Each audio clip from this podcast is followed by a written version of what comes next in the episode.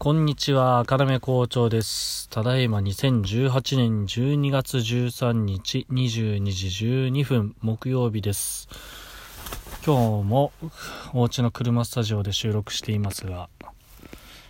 本日もまあ仕事の話というか、ね、そういう話なんですけど、あのー忘年会とか、ね、仕事ししてるとというか、あの、会社員ですと、たくさんあったりするんですね。まあ、大人と、大人だとっていうんですかね。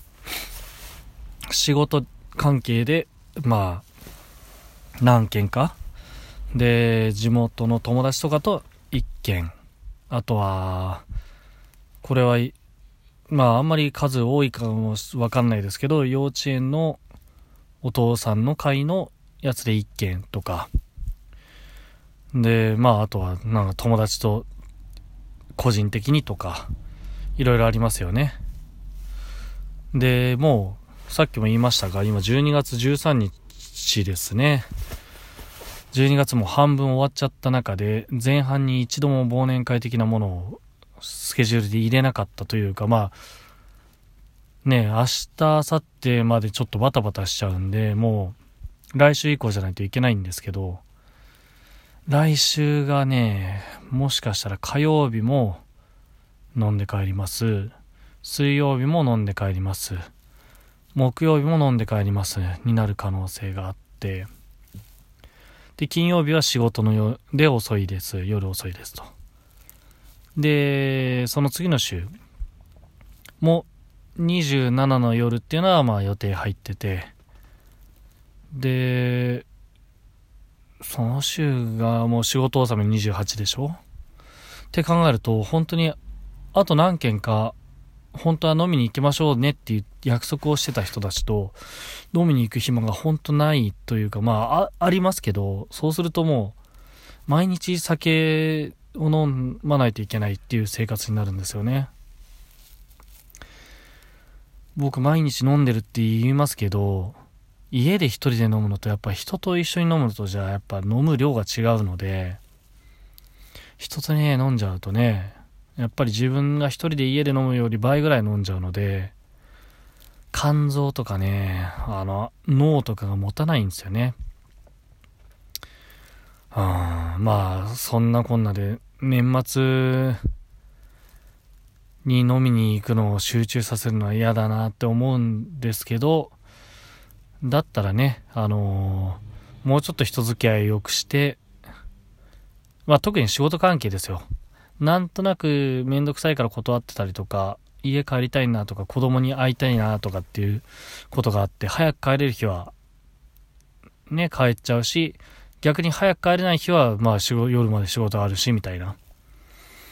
ジレンマですけどね、人付き合いも大切にしないといけないですよね、と思っているのと、あとね、こういう、なんて言うんですかね。例えば、今日忘年会のお誘いメールがありました。まあ4人ぐらいですけど、仕事関係の4人ぐらいですけど、例えばですけど、月火水のどれかで忘年会しませんかというお誘いメール来たんですよね。まあ、月か本当に空いてなかったんですけど、水しか空いてなかったの。いやこれ例え話ですよ。まあ3日間中の1日しか空いてなかったんですけど、もうその4人の中で1人が誘うな幹事的な役目なので、あとの残りの3人ですね。の中で一番早く僕はあの、速攻何日か空いてなくて申し訳ないですが、皆さんどうでしょうと返しましたけど、これね、あのみんなが、例えばその水曜日じゃなくて月火しか空いてませんっていうのが3人いた時に、4番目の返事で、ああ、俺水曜日しか空いてないんですっていうのって、やっぱりね、あの、答えにくいんですよね。それは同調圧力とかっていうのと違うのかもしれないんですけど、まあ僕がそういうお誘いを断りがちなんで、ああ、また忘年会ですらこいつ断るんだって思われると嫌だなと。忘年会したくないわけじゃないですからね。その覚悟で12月は生きてますから。ね、そんなやつ、そんなね、僕みたいなやつを誘わなくていいんじゃないかなと思うんですけど、まあ、せっかく誘ってくれるんですから、ね、お答えしたいと思ってるんですが、だからそういう時に、ここで僕がね、今日言いたいことなんですけど、やっぱりね、あの後出し後出しにして判断を遅くしちゃうと、自分に不利なことにやっぱりなりかねないと思うんですよね。何でも。やっぱり一個一個決断を早くして、で、自分の意思をすぐ伝えるっていうことが、まあもちろんタイミングもありますけどね。うん。重要なことだよなって思うのと、なんか、イニシアチブを取れる。やっぱり言い出しっぺの人とか、まあ2番目ぐらいの人っていうのは、イニシアチブを取れますよね。って思うんですよ、僕は。で、これって、あの、仕事とかもそうだと思うんですけど、例えば、あの、あるプロジェクトを何社かでやっていたとして、その、何社かでやっていたとしたら、そのメールのね、メーリングリストっていう中に、例えば A 社にいる誰々、B 社にいる誰々と誰々、C 社にいる誰々、D 社にいる誰々と僕とかかもしれないですけどね。そういった中のメーリングリストの中に、例えば僕が関わることとか、この、例えば誰かがその仕事に対して、これはこう思うんですけど、どう思いますか？って言ったメールを受けて、残りの3社で返事を、ね、それぞれがした方がいいのか、まあ、その担当する人がした方がいいのかっていうのはあると思うんですけど、やっぱりそこで、なんて言うんだろうな。自分ははっきりこう思うよという意思があるんであれば、まあ速攻返すべきだなと思っているんですね。というのも、やっぱり、うーんと、前、前回かな、一昨日かな、に配信した時も話しましたが、その、それぞれの担当するそれぞれが担当する、その、なんていうんだろう、箇所。仕事の箇所がありますよね。うん。その箇所を、その、おのおのの、なんて言えばいいんだろうな。うーんと、おのおの得意分野で、それぞれを持ち寄ってやってるわけですけど、それをはみ出してるような回答する人がいたりとか、自分の得意分野以外のところにも、あの、波及してしまうような、影響してしまうようなことを言い出したりする人とか、やっぱりいるわけですよね。まあ、これ聞いてくれてる人で大人の人ばっかりかな、おじさんばっかりだとしたら、まあ、あるあるだと思うんですけど、